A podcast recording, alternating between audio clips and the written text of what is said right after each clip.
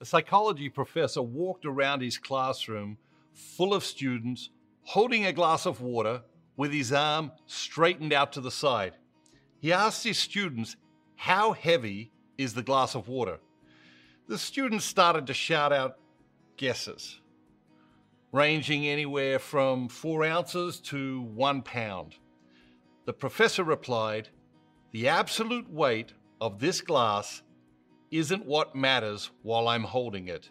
Rather, it's the amount of time that I hold on to it that makes an impact. If I hold it for, say, two minutes, it doesn't feel like that much of a burden. If I hold it for an hour, its weight may become more apparent as my muscles begin to tire.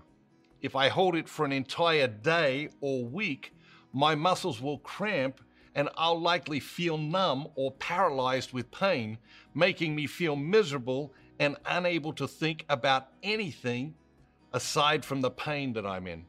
In all of these cases, the actual weight of the glass will remain exactly the same. But the longer I clench onto it, the heavier it feels to me and the more burdensome it is to hold. The class understood and nodded in agreement. The professor continued to say, This glass of water can represent a lot of things. It can represent the worries and stresses that you carry around with you every day. It can represent regret that you feel over things you wish you did or didn't do in the past. And it can be the burden you carry of boundaries violated again and again and again. If you think about them for a few minutes and then put them aside, it's not a heavy burden to bear.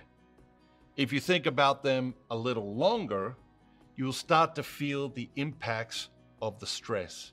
If you carry these things with you all day, you'll become incapacitated, prohibiting you from doing anything else until you let them go. It's time to return to a right relationship with your worries, your stress, your past, and the people in your life.